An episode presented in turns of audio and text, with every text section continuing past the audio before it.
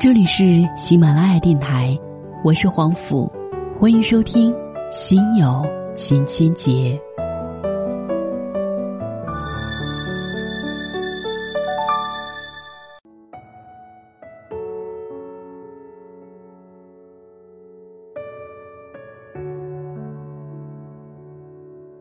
今天为您带来的文章原标题叫做《先谋生，再谋爱》，作者李小艺。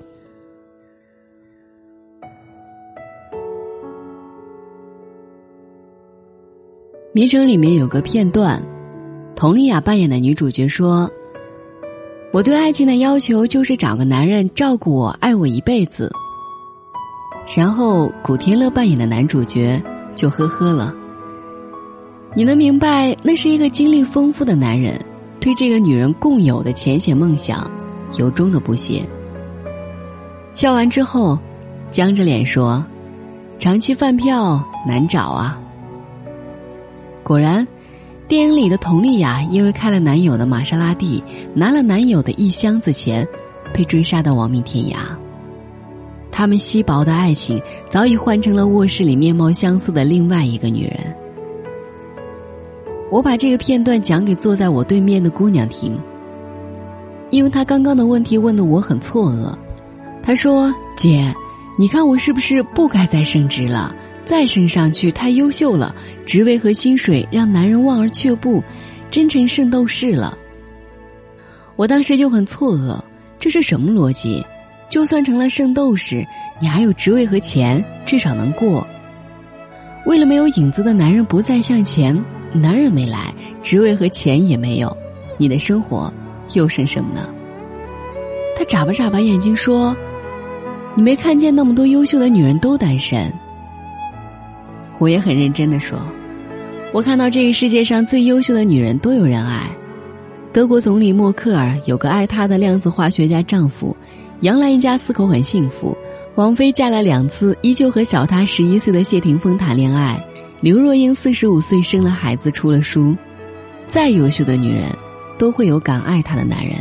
可是，很怂的女人身边，还真不一定有愿意屈尊娶她的男人。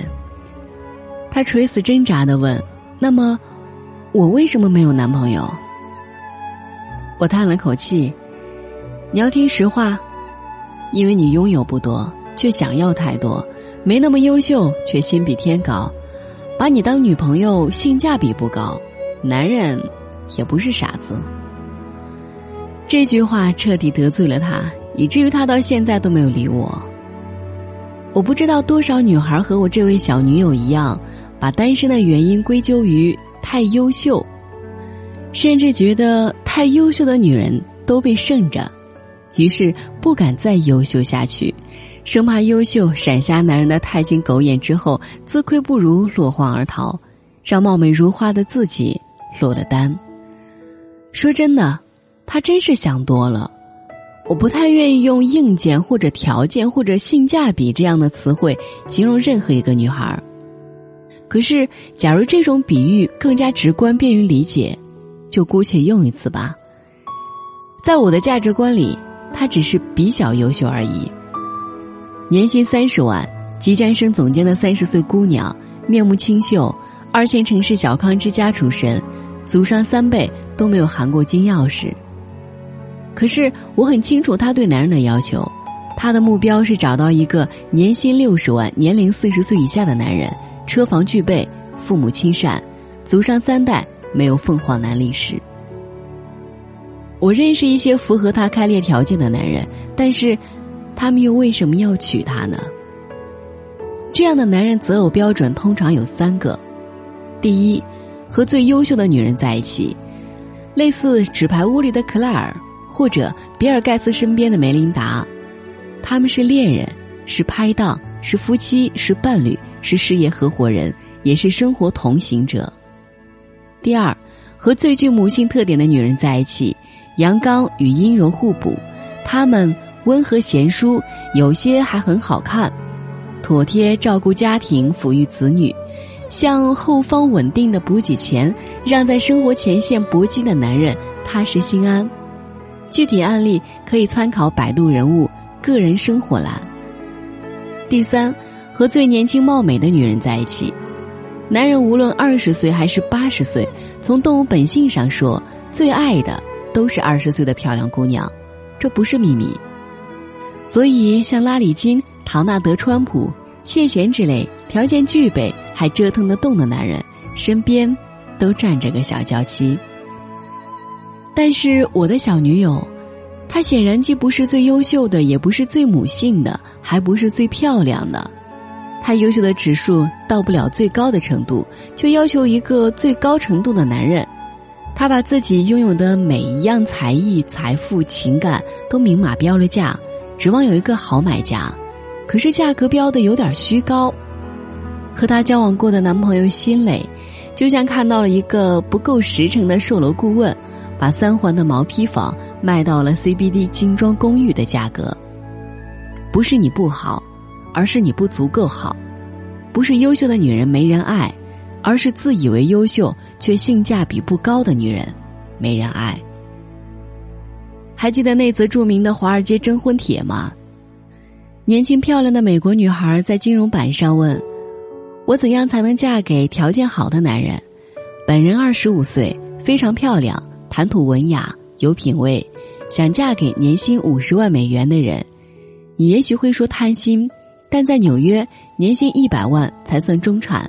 本人的要求其实并不高，想请教各位一个问题：怎样才能嫁给你们这样的有钱人？我约会过的人中最有钱的年薪也不过二十五万。署名：波尔斯女士。然后一位华尔街的金融家回复了他：“亲爱的波尔斯，让我以一个投资专家的身份对你的处境做一个分析。”我年薪超过五十万，符合你的择偶标准。从生意人的角度来看，跟你结婚是一个糟糕的经营决策。你说的其实是一笔简单的财贸交易，但是这里有个致命的问题：你的美貌会消失，但我的钱却不会无缘无故减少。事实上，我的收入可能会逐年增加，但你不可能一年比一年漂亮。从经济学的角度讲，我是增值资产。你是贬值资产。用华尔街术语说，每笔交易都有一个仓位，跟你交往属于交易仓位，一旦价值下跌，就要立即抛售，而不宜长期持有，也就是你想要的婚姻。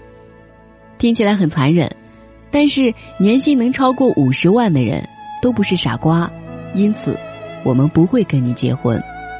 所以我奉劝你不要苦苦寻找嫁给有钱人的秘方。你倒可以想办法把自己变成一个年薪五十万的人，这比你碰到一个有钱的傻瓜可能性更大。署名罗伯·坎贝尔，J.P. 摩根银行多种产业投资顾问。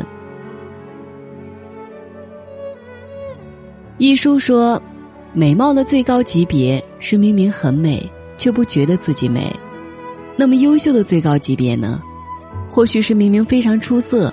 却不把自己的出色太当回事儿。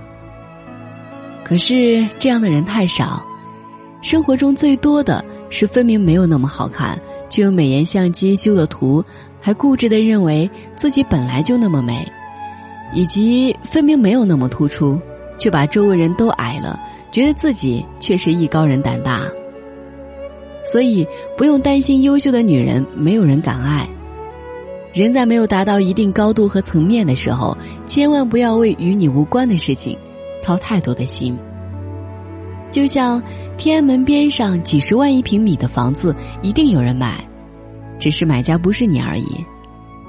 上个礼拜我们在举行读者会的时候，现场一个姑娘的话给了我特别大的触动。我依靠自己的努力达到了财务自由，我对另一半没有太多要求。因为我不再需要一个男人给我房子，我只需要一个男人一起建立一个家。多棒啊！好姑娘，请先谋生，再谋爱。走到你力所能及的最高处、最远处，你会发现那里的天地和空气与你的起点和中途完全不同。你的想法和观念也比初中有了巨大改变。当然，那里的男人或许也和现在你身边的那些不一样，他们敢爱敢欣赏特别优秀的女人。希望我的小女友不再把我拉入黑名单。良药苦口，真话，真不会太好听。女人最大的问题或许是，拥有不多，却想要太多。以小博大的赢面，毕竟是少数。